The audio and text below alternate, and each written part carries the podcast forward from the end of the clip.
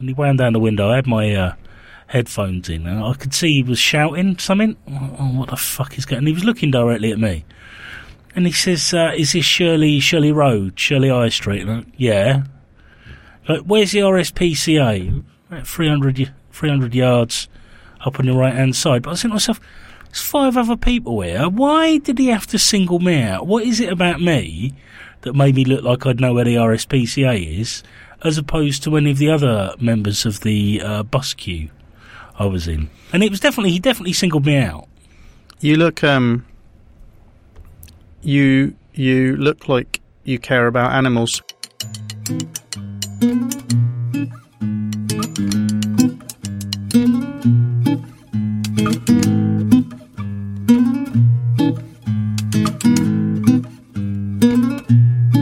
Do, I do. I like my dogs very much. I um, I was pleased to get out today. I was uh, I had the radio on, and uh, during the day I like Radio Four. I quite enjoy. I've I've come to quite enjoy Woman's Hour. You like to listen to the radio? Yeah, And and an uh, 80s song. today on uh, a Women's Hour they were recapping from uh, uh, a show that was on yesterday. It was a debate, and and the the premise of the debate was does porn empower women? Oh, I saw someone responding to that. and they were um, they were talking at great length about porn, and you had various people phoning in with their experience of it. One person who'd got into porn when she was eighteen, in, ter- in terms of performing, and she felt she was now unable to to um, create meaningful relationships. Men didn't want to know her, apparently. Um, other people who, who phoned in with more positive experiences, and men who were phoning in with, with mainly negative, mainly negative stories. hmm Um, and so it was an interesting, relatively wide ranging and varied debate. But the whole time I was listening to it, I was thinking, God, you know, I fancy looking at some porn. I, I didn't, hmm but um, I'm not sure that was the purpose of the debate about porn was to make me want. I turned it off in the end because I'm like, I don't want to watch porn today. I've got no, I don't want to. I don't want to get horny and frustrated. There's no point. Yeah, the porn thing. I don't. I don't think I'd have because I learned mainly how to have sex from erotica and from doing it uh, with people who probably knew about as much about it as I did. hmm And I don't think I'd have even considered changing things up a bit mid flow if it wasn't for porn. Okay. That's the thing I've really learned. I don't. I the the Oh, vari- yeah, I suppose. variety. Yeah. It's nice to keep moving. I reckon um, any more than 10, 15 minutes in a single in a single position, you need to change up. There should be a little bell, shouldn't there? Ding! Time to change up. are you trying to hurt me when you say stuff like that? No, but we talk about um, how you impacted my sex life this weekend. Uh, you mean differently than I normally do? Yeah. The uh, yeah the we we watched the first episode of a show called Backstrom this week, and we like our uh, we like our cantankerous. It's a it's a cop show. Okay. We like our cantankerous, uh, procedural with a gimmick shows. It's basically House, Yeah. but if he were a cop. Um, and he's played by Rainn Wilson, and From The Office. Yes, and he's he's pretty good. The first episode, uh, there are problems with the first couple of episodes that we've seen. There's lots of there's lots of nice things in the script and lots of nice things in the performances, and it seems like it might be uh, interesting uh, long term. But in the first couple of episodes, it tries really really hard. Like uh, th- the good thing about House was that although he was a narcissist and a nihilist Mm. and a very negative kind of guy, he was never the writing on him was never dumb, and the show itself quite often supported his worldview, but uh, th- there was also a weird th- there was al- almost a sort of an equalizing. Uh, the, the there's that that it's a bit of a cliche, but you know he's not a racist or a sexist. He just hates everyone equally, sort of thing. Oh, that's all right then. But but there there was a but there was a smartness to that attitude. They never voiced that that was what was going on, and the the, the yeah, he was a doctor. Oh, the the irony.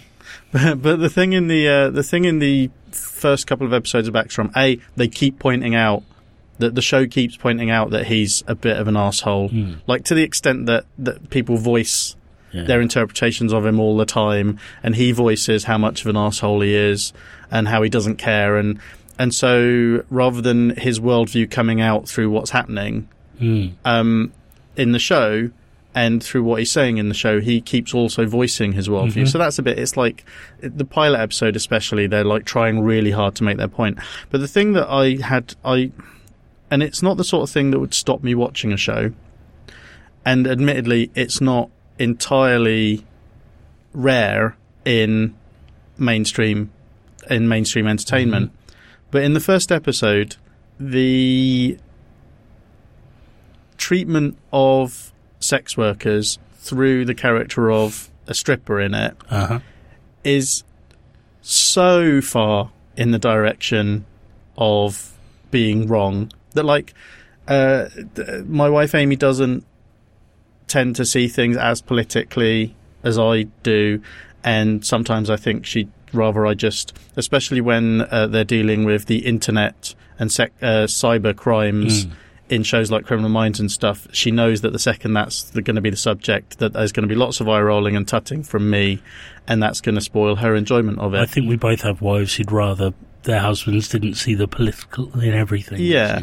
Um, but they have they have this situation where both Backstrom, the main character, Backstrom does this thing. It's a horrible name, by the way. It is, yeah. With apologies to anyone listening who's called Backstrom, but it's it's really, I think it's based on a series of books. but it's kind of. Don't you think it's kind of um, sounds made up? Yeah, yeah. Um, and it's just a bit clumsy to say. my favourite series of uh, my favourite series of thriller books Mm. are written by Greg Rucka, and the main character in those is called Atticus Kodiak. So I'm not going to pick. But that's marvelous. he's pushed it. He's taken Yeah. it. He's taken it just far enough. Yeah, because it's not it's not ridiculous enough to be amazing, but it's not normal enough to be um, like easily. It, it's getting in my way listening to this because every time you say back, I'm I'm starting to get angry. It's uh, Atticus Kodiak is is the sort of name you'd give a Hmm. fantasy bear, though. To yeah, be fair. well, I suppose Whereas, it's a uh, little bit on the nose, though. Isn't it? yeah, yeah, no, exactly. But uh, so what what they do is, and what they used to do in House was, he would say something completely objectionable. And then about four or five different viewpoints would be represented by the people in his team, all of whom were smart and all of whom were written in such a way that their viewpoint could be considered equal Mm. to his viewpoint. I mean, he normally wins out because he's the genius at the center Yeah. of the show. But in Backstrom, they have two points of view about strippers. Uh, one is his, hmm and it's uh, I can't remember exactly uh, what it was, but basically there's his view, which is a conservative view, and then there's the his assistant, which is supposed to kind of be the liberal view. hmm But what he comes up with is um, what he comes up with is Can that I guess? yeah, go on. Um, is one of the views that they're um they're victims that need to be rescued? Yes, the Excellent. the liberal counter view Yeah. is that his view is that they hate men, and that's the only way they can get control of the men that they hate. And the problem I had with this isn't so much that it happens, but the story. Spoiler warning if you're going to watch this. And this is the first episode. This isn't some Mhm. random later episode where they get things wrong. yeah. The story actually bears out his point of view completely. Brilliant. Now, that isn't how I see sex work or sex workers really. And I guess that kind of ties into what you're saying about the porn thing, or what, Mhm. one of the things you said about the porn thing. The main thing you were saying about the porn thing is it made you want to masturbate. No, it made me want to watch porn. Were you not going to masturbate? I've, I've told you before there is no point. Yeah, no, that's true. Um, but yeah, so because I saw one of the uh, uh, porn actresses that I follow was commenting back to the Woman's Hour about that and about how that was not her experience. Was that it actually, Stoya? No, it was Ashley Vex. She's Okay. she's homegrown. She's British, I don't know her. um, and she's really good. And and she was saying that that isn't her experience at all. That actually Mm-hmm. by doing by doing porn, uh, it's made her more open and and actually she's had the same. She's been in a relationship that she considers really healthy. That she considers. She doesn't consider it. She that's me. That's Mhm. me being coded. She uh, that that she has been in a relationship for seven years that she doesn't feel that she could have been in hmm like a healthy relationship that she doesn't feel that she Sure. could have been in the way she was before. So it's it's one of those things where there are so many people in porn, hmm especially now that the internet opens this all up to. There are so many people in sex work, and the internet opens Mhm. this up to uh, cam girls and stuff like that as well.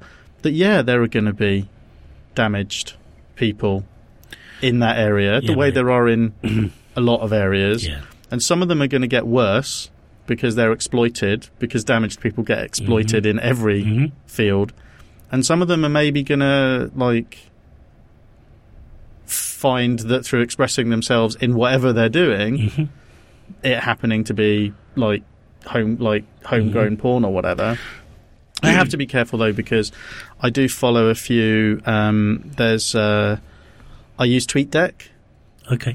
and I guess the main Twitter feed does this as well. It visual like it actually shows you thumbnails and stuff in the. I use Tweetbot, flow. but yeah, it does in, in Tweetbot.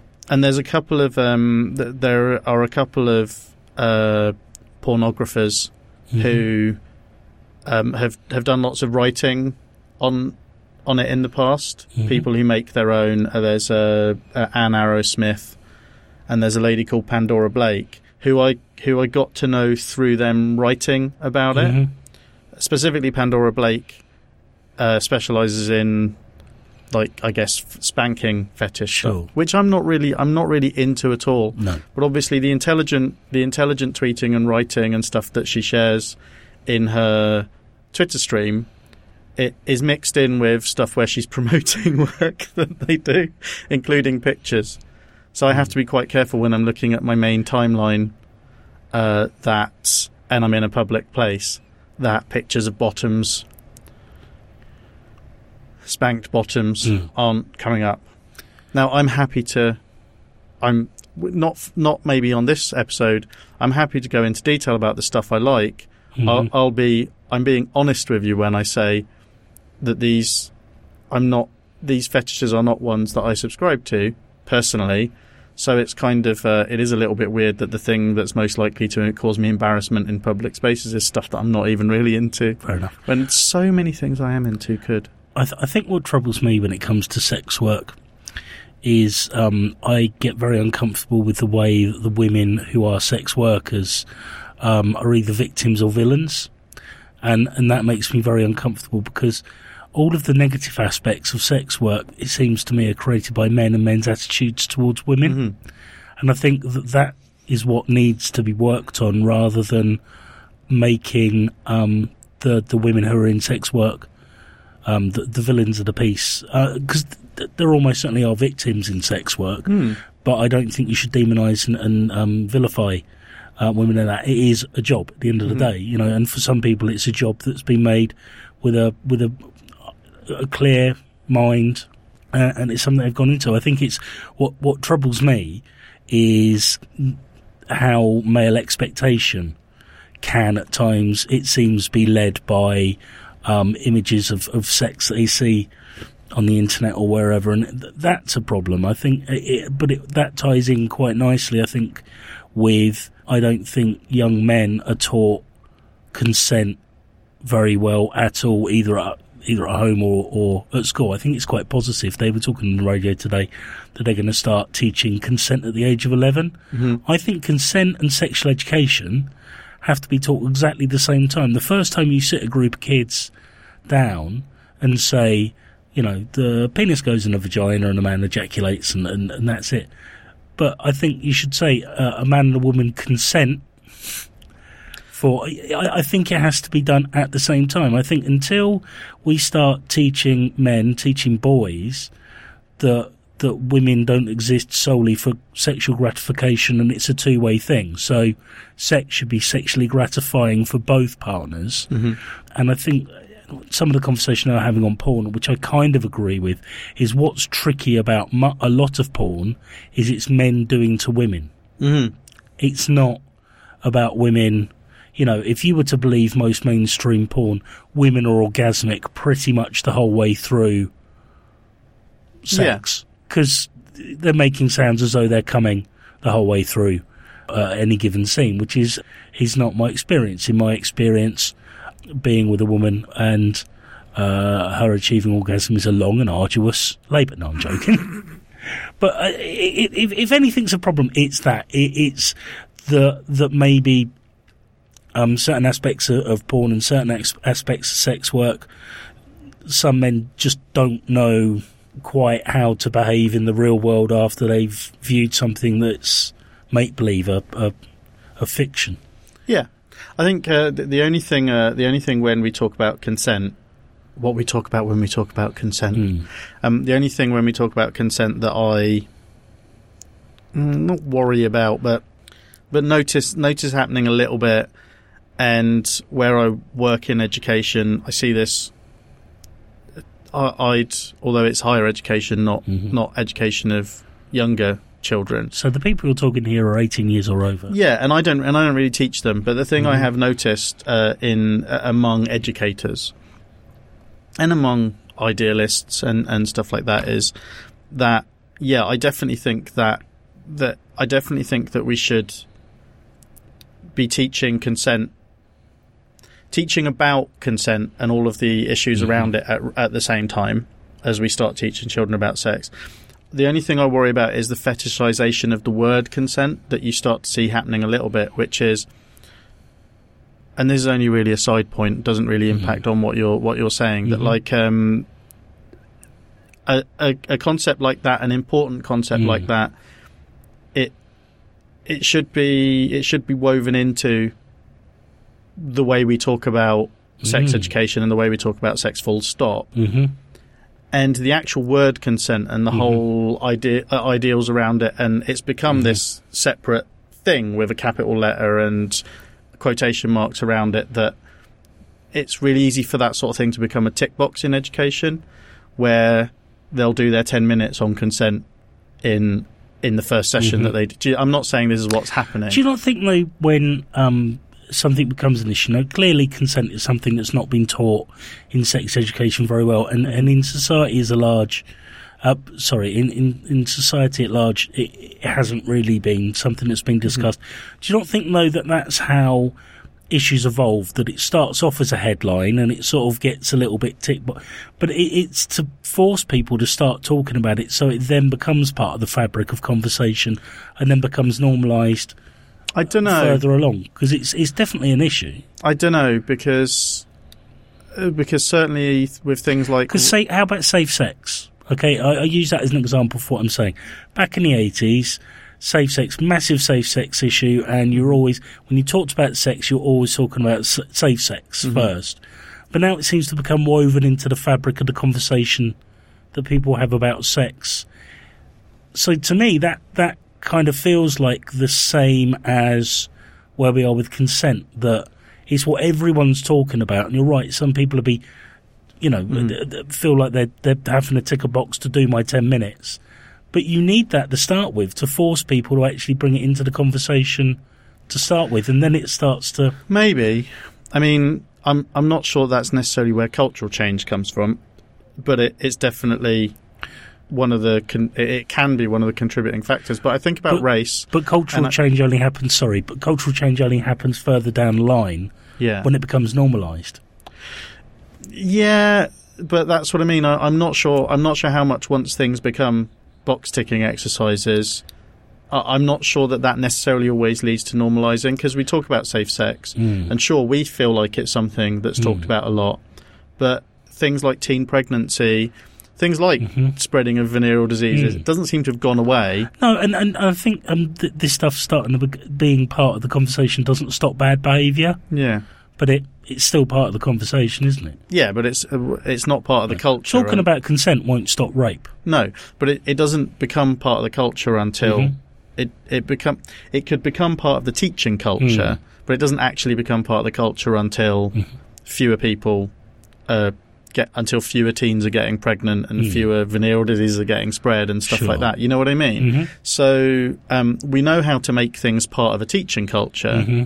We don't necessarily know how much of an impact mm-hmm. that has on culture. Culture, mm-hmm. and it definitely has some impact. But I, and I guess I guess what I'm what I'm noticing really is when you put teachers in charge of things, when you put people in charge of things like sex education, and they are the sort of people who don't really understand the issues they're Mhm. passing on. It's just that they're the person who's ended up doing the Mhm. sex education. Yeah. So that's when it becomes well, we we'll talk about consent a little bit, but it won't be woven in. We'll talk about Mhm. safe sex by sticking a condom on a banana, and you'll all laugh, Mm. and then you won't use. Co- Do you know what I mean? It's. Mhm. I guess what I'm talking about is we need. Uh, we, we need to be looking at making better teachers, not necessarily telling them what to teach. I don't know what I'm talking about at this point. No. I think I think that you're right that that consent needs to be hmm part of just part of how we bring up kids and part of Mhm. how we teach them and stuff. And, I- and that, I'm, just, I'm just concerned about the fetishization of certain terms and stuff. but therein therein lies the problem: is how do you affect social change? And you say, well, better teachers, but sure, I, I look at the way the curriculum is constructed, and it is a box ticking exercise. you have to absolutely. teach X, Y, and Z for a certain amount of time.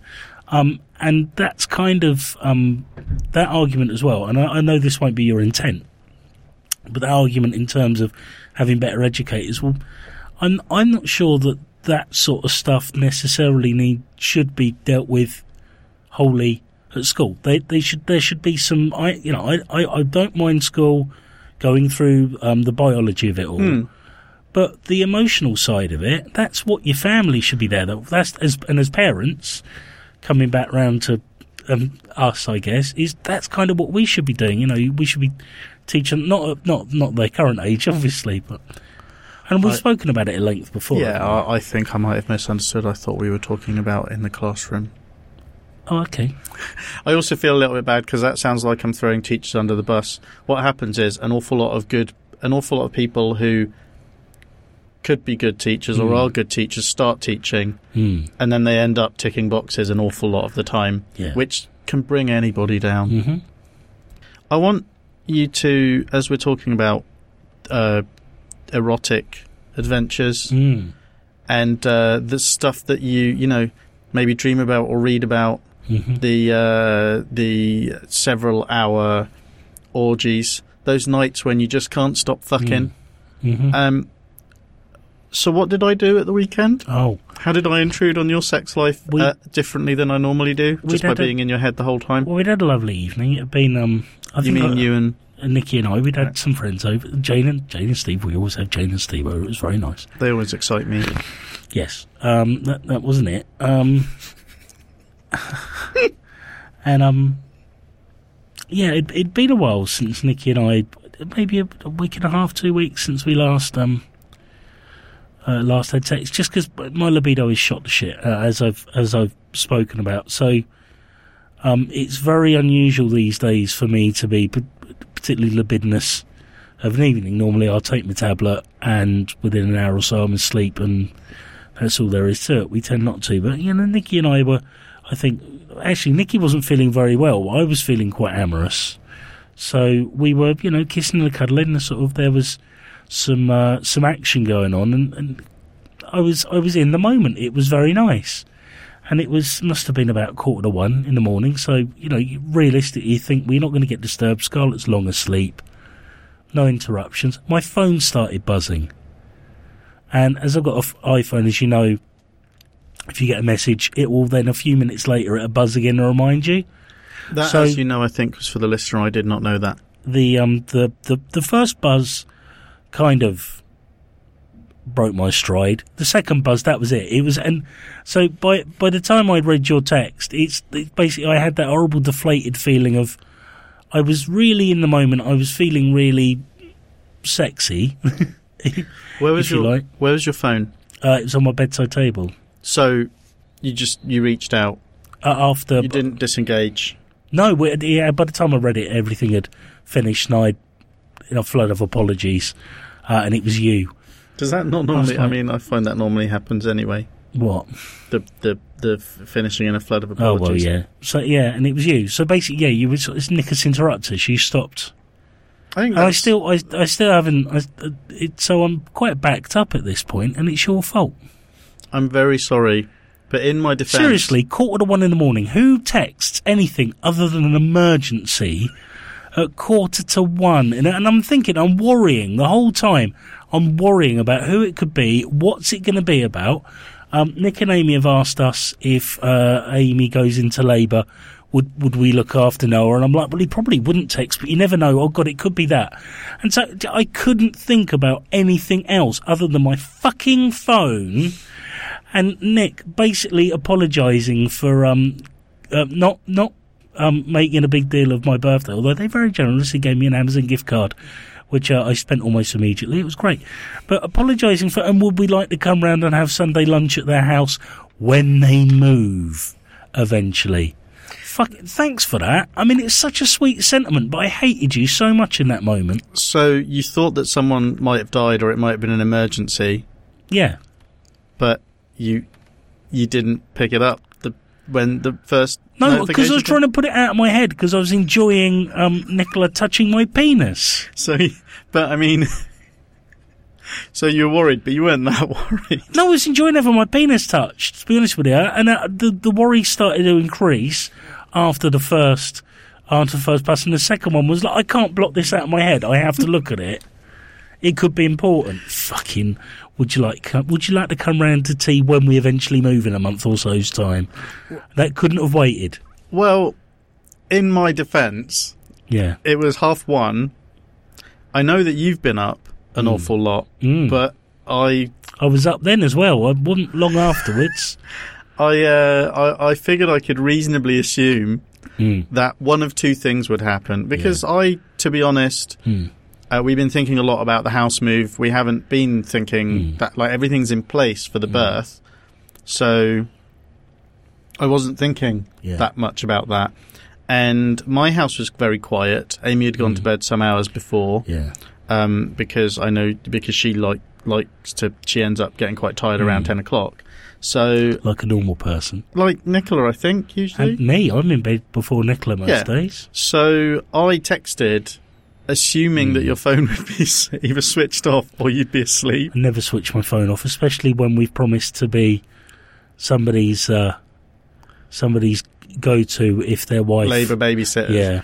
yeah. I mean, and also, um, Not that we're taking that respon that that responsibility seriously. Fucking hell, honestly. I uh, also, I mean, I, I probably would have phoned.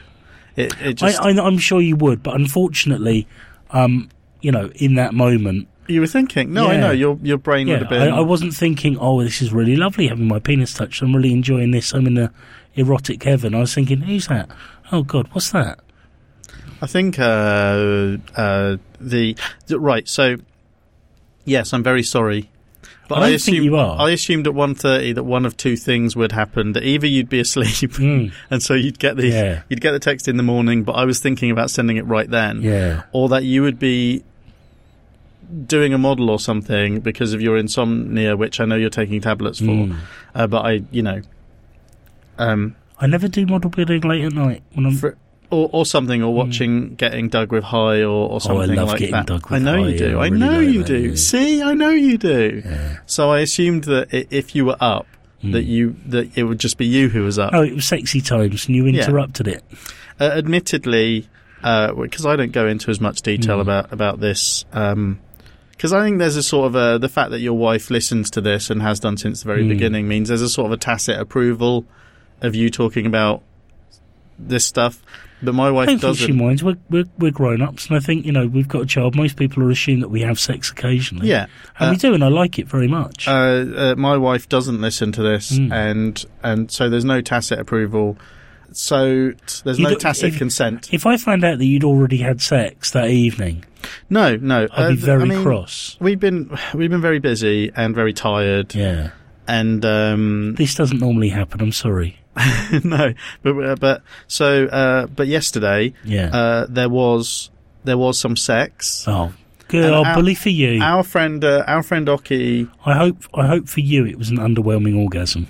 Uh, no, it was great. Our Bollocks. friend uh, our friend Oki has a has a key to our house, hmm um, and there was no reason Yeah. why she'd have been coming over. She was on a Mm. date. Mm. Uh, she was on a date yesterday, so we were waiting vaguely. We haven't got a key, and we're meant to be babysitting Noah. That's nice.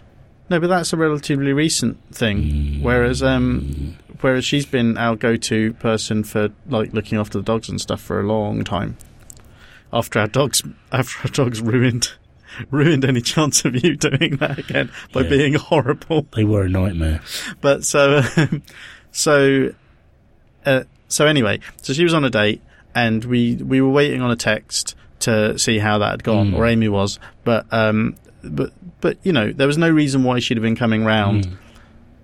Uh, but she does have a key, and midway through the sexy times, I don't think Amy really even noticed Mm. this. Uh, midway through, I heard what sounded like. Yeah. I, I think it was next door's door, but I heard what sounded like our door going and Mm. someone coming in, Mm-hmm. um, and the dogs getting excited Mm. and then stopping the way they. You know, interestingly, I didn't assume for a minute that it was a murder or anything. I just thought that maybe Oki had come round, and I, it didn't occur to me for a minute to stop at all. it just so uh, so uh, we went on for another thirty seconds, and that was plenty. Good. Um, but so that was kind of in the back of my head. I but- finished. I told her that's all there is for this evening. Would you like me to step out of the room so you can finish? So anyway, um, yeah, I'm really sorry. I am really sorry. It's Yeah. just that I'm uh, I'm in performance mode, Mm. and uh, and therefore I'm finding this all hilarious. Well, I, I, to be fair, it's probably hard for you to be gen- like, genuinely sorry because there was no ill intent. There was only goodwill and sweetness in, intended with that text. So actually, if anything, I felt bad for how. Angry and you even were. then, I, even then, I wasn't that angry because just like my my libido is so low at the moment. It's like if it doesn't happen, it's oh, so what? I don't care. I um, I don't need to feel good anymore. I'm forty. I uh, have you uh, been following the murder dog story? the what? The murder dog. Oh, the story, Crufts dog, murder Wait. dog. which is one of those tragic stories. Mm. But I went to the workshop today, which is the shop at work. There's, it's not a workshop, Yes, to answer your question. and uh, and that's where I get all of my news of what the papers are covering. Yeah, and I was feeling quite. I, I mean, Crufts is. I feel conflicted about Crufts, and I understand that most of that is based on what it used to be like rather than what it's like now. I I'm very much of the impression that the Kennel Club has sorted its shit out in terms of breed standards, not creating weird mutant dogs that can't live happy and full lives. or huge culls, yeah, which which I know Mhm. used to happen Yeah. a, a lot as well. Um, but I still feel a little bit conflicted about Crufts. But I was still sad when I heard about the dog that got killed Mm. by apparently by poison in meat. Mm. Um, and the tabloids managed to make me. Uh, so I thought that was quite bad. yeah. and then all of the papers are leading with murder dog was Hmm. murdered and using the word murder and Yeah. suddenly i feel like maybe oh come on guys maybe you're overstating it a little Yeah, I think I think the the headline "Suspected Murder at Yeah. Crufts" is probably less sexy than "Murder at Crufts." well or i mean it suggests to me that a, a trainer or an owner was murdered Yeah, that's true. i'm sure there's another word f- we Mm. use for it when a dog i mean it's not like the papers give this much of a shit Mm. with all of the other animals that are being or, or even Yeah. all of the other dogs that are being treated Cow killed for beef burger. Shock. if we're covering uh, if we're covering dog killings Mm. uh, as murder Yeah. now, then really the papers, if they really care about Mm. dog deaths, Yeah. I think they need to be covering all murders as all dog deaths as or, murders. or all animal. I, I, um, I might have a story for them. Um, we went out on Saturday. I had a lovely day out with my uh, family. We went to, went to various, the fam. yeah, went to various places. But we were coming down a, a road called Burgess Road in Southampton, which is um, one of these large linking roads that you have in in major cities. And uh, we were stuck in some traffic just a very out, busy road. yeah, just outside an old people's home. Um, that's opposite the Common. Uh huh. Southampton Common, very large um, piece of uh, open ground in, in Southampton. La- largest open green space outside London and south of England. That's amazing. Um, it's very nice. You live very close to it at the moment, don't you? Um, At the moment, and I, I looked, I looked to my uh, right, and uh, I saw on the pavement a, a dead squirrel. Looked like had some blood coming out from its head, and it was in such a pose that would lead you to believe that it hauled itself off of the road. Hauled itself off of the road, just got onto the he's just doing, got onto the just got onto the pavement in the hope of getting into some cover. There were some bushes nearby, but just the effort was too much, and it died. Died on the road. There, I think the police should be investigating the brutal bastard that killed that squirrel. the thing is, I mean, I appreciate the point you're making, and that is a very sad story. Listener, he did physical actions and stuff while he was t- telling that I- story. I'm as sorry well. to interrupt you. Uh, Is it ironic that my wife has interrupted my um, uh, interrupted my focus on the podcast by What? texting me? What's she texting you about? Let's find out, shall we? Sorry. It's this is exactly this is exactly what happened the other night when I was having sex. Only the uh, only the other way around. She says, "Hey baby, are you having a good day? Kiss kiss." Oh, she's interrupting our podcast Mm. with uh, foreplay. Yep. Yeah, I've possibly. decided that's foreplay. Ten- tenderness apparently is foreplay. Maybe I need reprogramming. I don't know. Um, So I'm, I'm replying to you. Uh, not bad. Doing the pod right now, so I read out your text. yeah, I mean, but the only problem with treating every animal death as murder Mm. is that that like squirrels, it's not like they're tracked. If a Well- squirrel disappeared, I mean that one is obvious because it died in a very public place. But uh, but but if if a bunch of squirrels suddenly disappeared or something, Mm. we'd never know about it. It's not like the, the police could cover it because they're just they're not. We don't know their numbers. We don't. They don't have. Reg, they're not registered. They're not licensed. But why limit murder to dogs? I mean, as Morrissey said, you know, killing killing for no reason is murder, meat is murder, I mean, with his uh, absolutely pinpoint 50-50 logic. 50-50 vision, sorry. I realise now as well it's, it's 2020 vision. Yeah. Did you say 50 I said 50? 50-50 vision. That's even better. Fucking Morrissey, man. He That's- doesn't care about That's 30. That's 30 better. all of the uh, uh, all of the cantankerous and potentially argumentative or problematic stuff I'd probably say online. And it seems to have been not really caring that, not even disliking, not really caring that much about Morrissey and the Smiths on Facebook is the one that got me hate mail. And I say hate mail, it's from people I know. Johnny Marr was my favourite part of the Smiths anyway, really. Was he the one who was in Electronic? Yes. See, I liked them. Mm. I uh, I like Morrissey's songwriting fine, but I don't like his delivery. So it's kind of uh, uh, uh, I I didn't respond to it at the time, which is interesting because in the sixth form, really I was quite depressive, but his music seemed his his delivery seemed a bit Mm. depressive, Yeah, well, it is. and I couldn't be asked with it. No.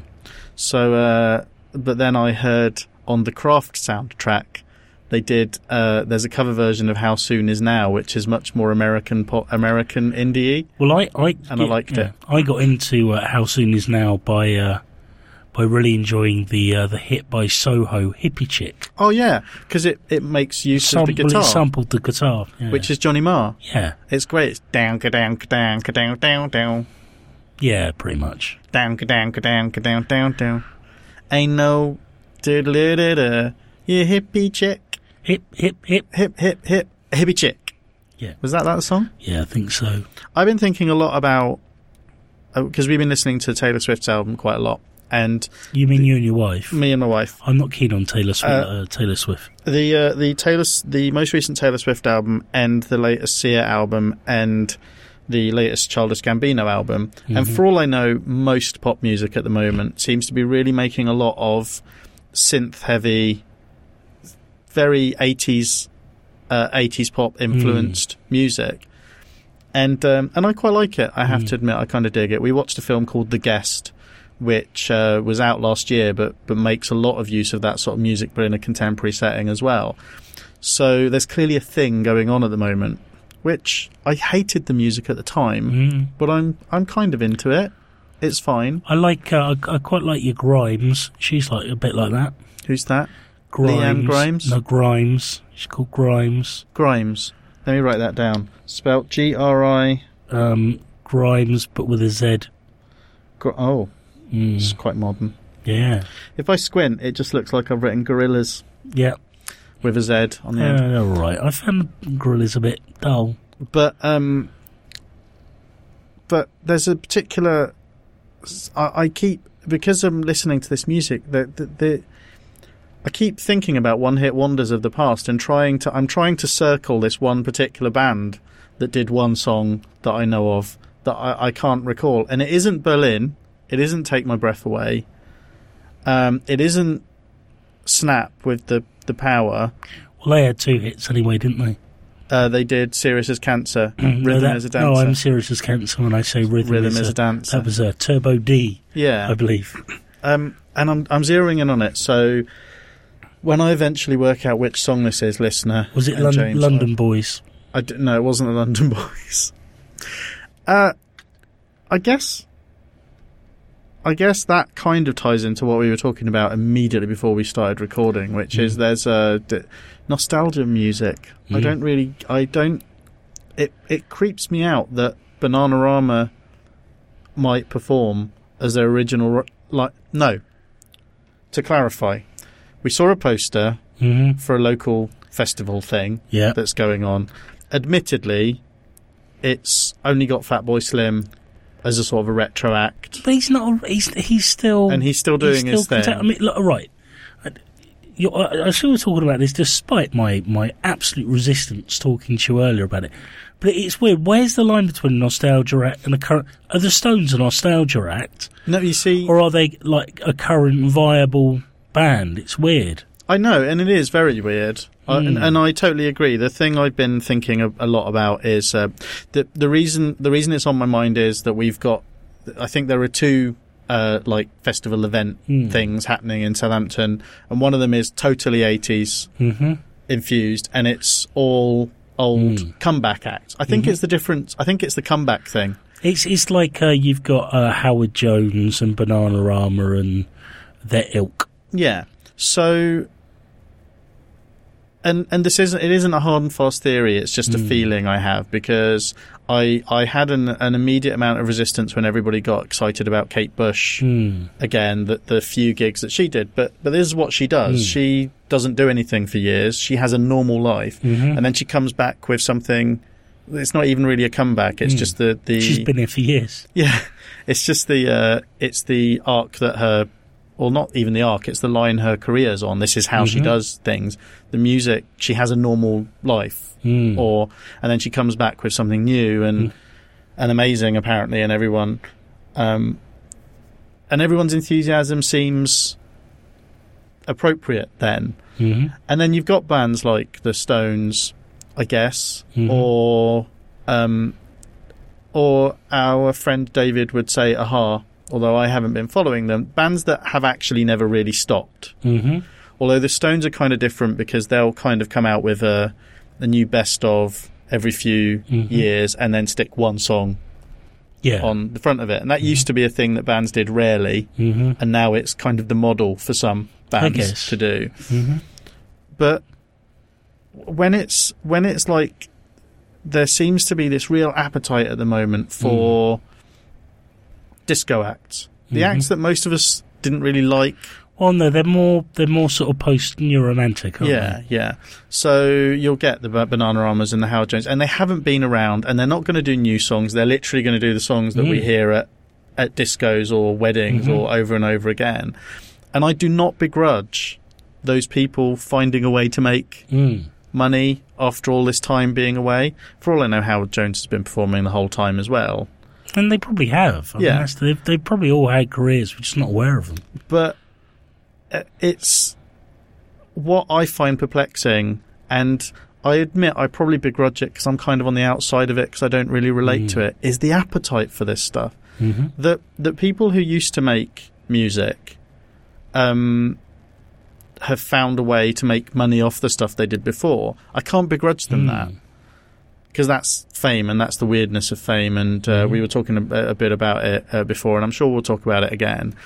Um, but that that seems to be what we want, rather than what a lot of people want, rather than uh, going after new stuff and finding interesting new yeah, stuff. but I think I think the market for that nostalgia and the market for new stuff. Uh, th- there's certainly some crossover, but I think Yeah. they're different. I mean, the, the, these nostalgia tours are, are based on, you know, an appetite amongst people our age to go and see.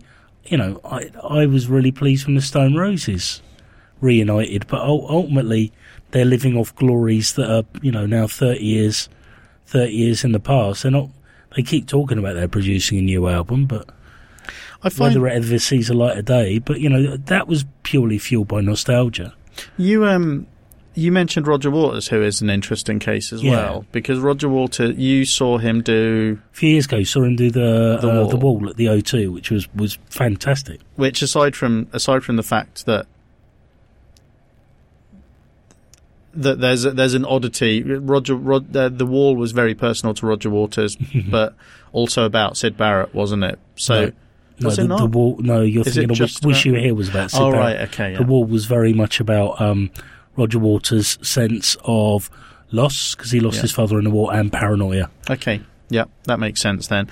Um, I think I think I'd picked up the Syd Barrett thing at some point because I always Mm. thought it was at the time that I was listening to it the first Mm. time. I thought it was very autobiographical. Yeah, no, You Crazy Diamond from Wish You Were Here was the Syd Barrett thing. So there's the slight oddity of Roger Waters performing that without Pink Floyd, who I think are still. Go- have they finally split up, or well, were they still? They, they, just don't exist. I mean, Rick Wright, the, the keyboard player, died a few years ago. right.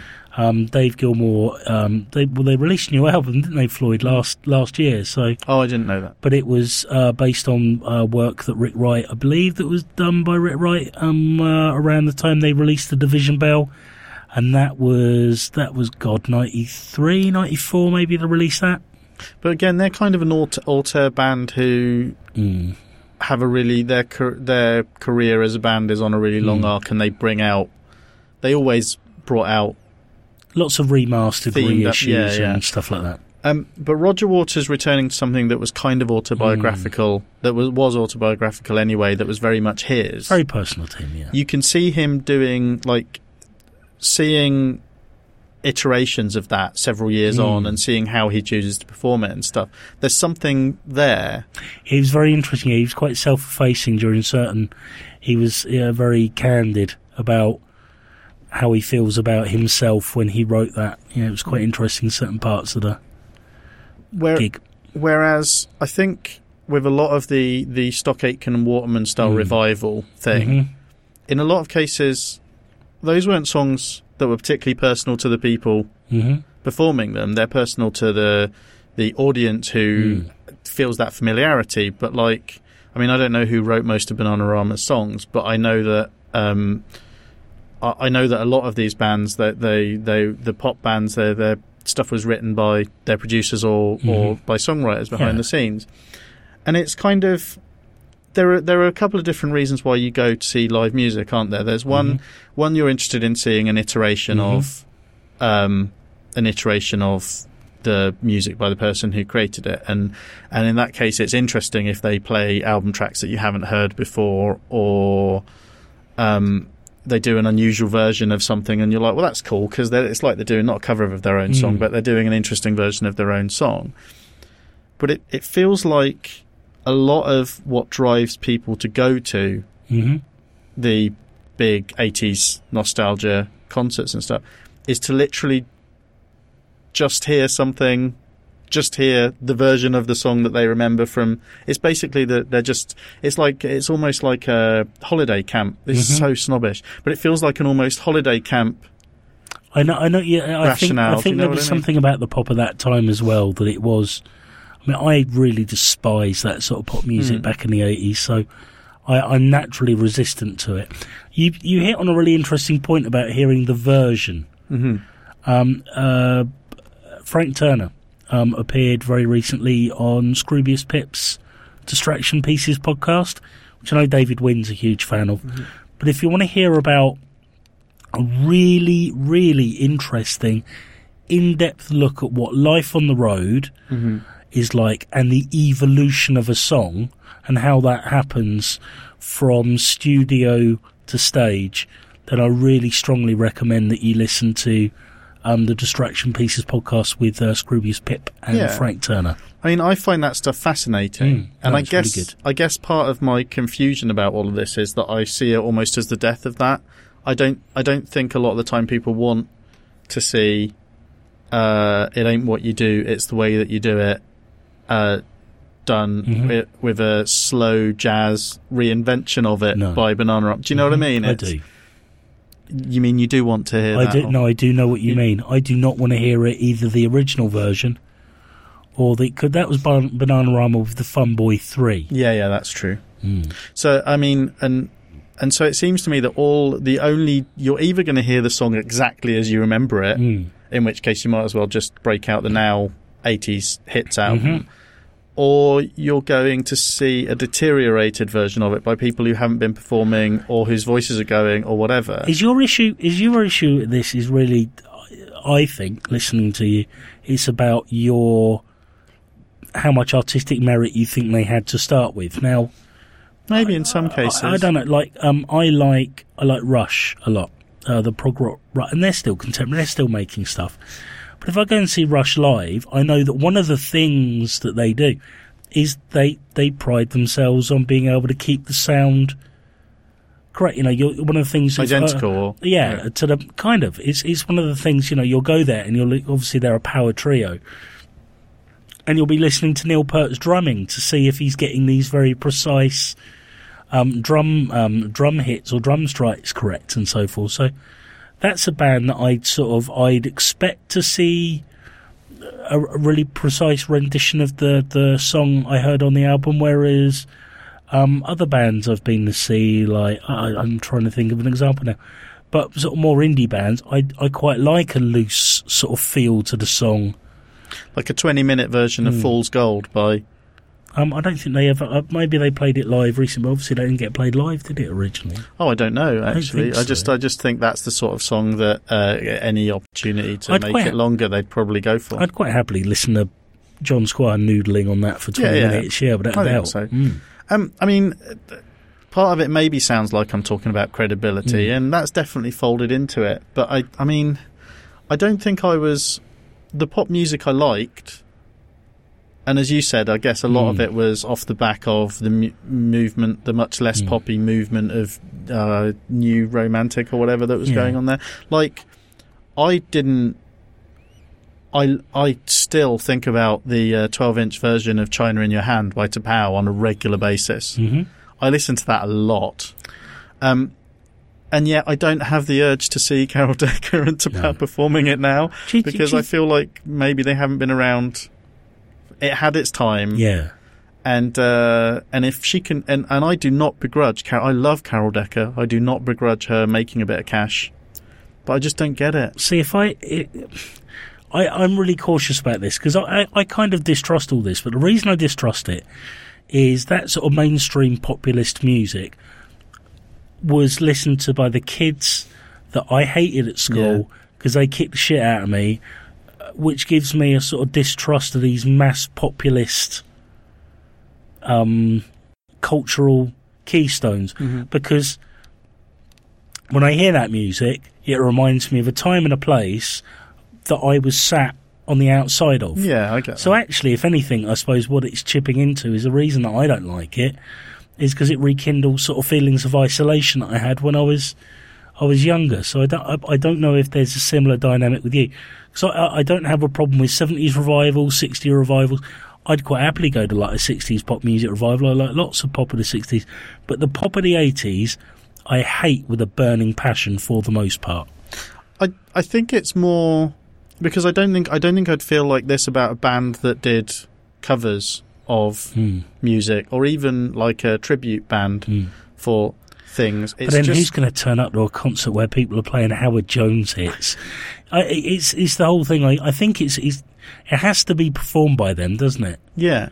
Well, I Because I mean, it's so paper thin and, and, and lightweight. The, the the art they created, maybe. I think I think that's what confused me. I don't. Mm. I just don't get it. Mm. And there's uh the 80s were kind of a weird era anyway. Mm. I think um I I recently was thinking and we haven't got time to talk about it today, but I'd like to talk about it at some point. The uh it's occurred to me recently that a lot of what looked like a continuation Mhm. of careers of people from the 60s and 70s Yeah. in the 80s Mhm. were actually comebacks then. There were a lot Yeah. of comebacks then. Diana Ross Chain Reaction I think was a long Mhm. time after yeah. she'd been cult- culturally popular or had had stuff around. Uh, David Bowie and Mick Jagger dancing in the street, all of those things. Traveling Wilburys. Roy Orbison Yeah, had been in the wilderness for a long time. we watched um, we watched quite a lot of the uh, Roy Orbison uh, tri- like tribute performance or something Okay. where he was playing with Bruce Springsteen and last time I was at, at the in-laws and it was really impressive. My father was a big Roy Orbison fan. it's very, very impressive, and the roster of Mhm. people there was very impressive, and I did enjoy the music, while at the same time, and I guess this is one of the things that, that Amy might like me to switch off on, uh, while at the same time noticing how very white all of the performers were Yeah. the thing. But that's besides the point. But, um, Well, they'd already stolen all the music off the black people, Yeah. so they didn't need to let them in, did they? but um, that actually, I can't remember what that what that uh, uh, film or performance is called, but it is really impressive, and it's all shot in black and white, and it's it's very beautiful. Mm-hmm. So lots of odd performers there. Elvis Costello in the background, Mm. holding an awful lot of it together. Um, it's good, um, but I just I just don't think I understand what. I, I've got a vague understanding of what makes people famous and continue to be famous, but I don't understand what people are getting out of it. The Mhm. audience, Mhm. the people around us, who are like desperate to pay twenty quid to go and see yeah. go and see this stuff. But then they obviously I experienced the 80s differently from us. Yeah, maybe. I mean, I don't think our experience of that era was. I, I, I suspect it wasn't the mainstream way of experiencing. The 80s are shit, and they were full of misery, so fuck the Yeah. 80s. Um, things I don't have. I've uh, we talked about Murder Dog. Couldn't really work out uh, what I've written Tic Tacs down, but we Mm. didn't really have anything to say about those beyond that we're eating them again this week. They're very nice. I Uh, liked it, Tex. Uh, very quickly, probably the sort of thing that we normally could pin a whole Mm. uh, episode around, uh, but we don't have time to. But I just wanted to mention for the first time, and this is a really weird experience. Um, I was in the cubicle, the toilet Mhm. cubicle at work, sitting down, Yeah. Uh, not weeing, Mm. and uh, I heard the sounds of a cleaner uh, cleaning the toilet next to me, Mhm. and uh, suddenly felt a lot of pressure to not leave any mess. It it was very weird. I felt under a lot of pressure not to make that person's life more difficult. I, I think I think everyone should always feel under pressure to not leave a mess. yeah, I mean, I don't leave a mess, Mm.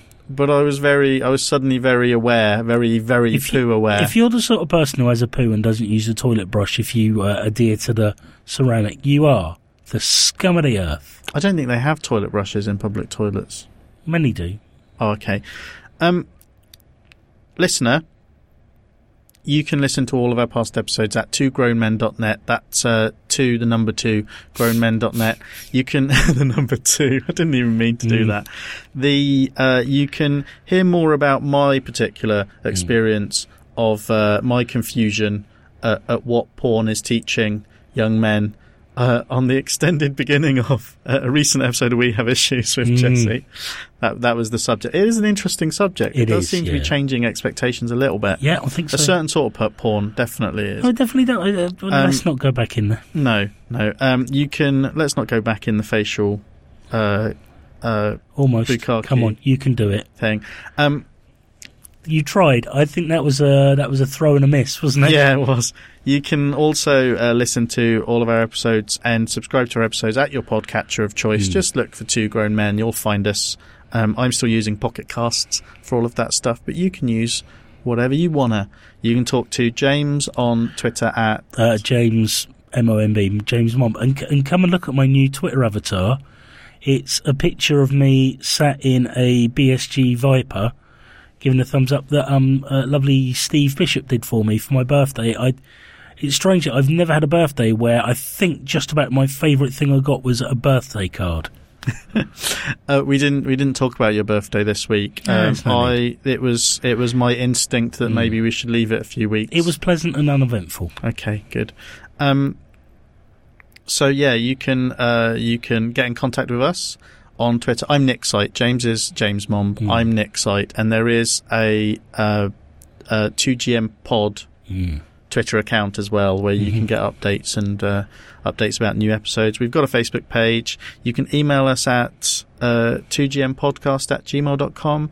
Um, I, the 80s thing, I Mm. feel like I come across a bit of a snob. I do have a question for the listener and for you, James, which we will close out the episode on, I think, because it's a bit of a puzzler. Um, I I have found in all of my various tidy ups and culls of Mm. stuff that I am unable to let go of two particular uh, pin up pages from looking from the 80s. One of uh, Tiffany. I think we're alone now, Tiffany, hmm uh, in a jumper and, and I guess pop socks. Yeah. And I mean, I think she's maybe a, a couple of years older than me. Hmm In reality, she's a couple Yeah. of years older than me. Um, at the time, she would have been about eight, 18. Uh, maybe. And there's another picture of her again in a jumper. hmm Now, I think I already liked redheads hmm at this point. I don't know where my jumper fetish came from, and it might have been this point. I've not been able to get rid of those hmm uh, pictures. I no longer have the same relationship with those two pictures that I did at the time. but is it weird that that I haven't? I mean, they're still so beautiful. But I am conscious that I'm a 41 year old man Mhm. looking at what an 18 year old yeah, Starlet. that. Um, and I also haven't been able to get rid of my Mel and Kim poster magazine thing. So, um, if there's anyone with a psychology degree out there, or just opinions, I'd be interested to, to hear what that means. Email us at uh, operationyoutree.com. That's your UT reference, and we're out. bye bye.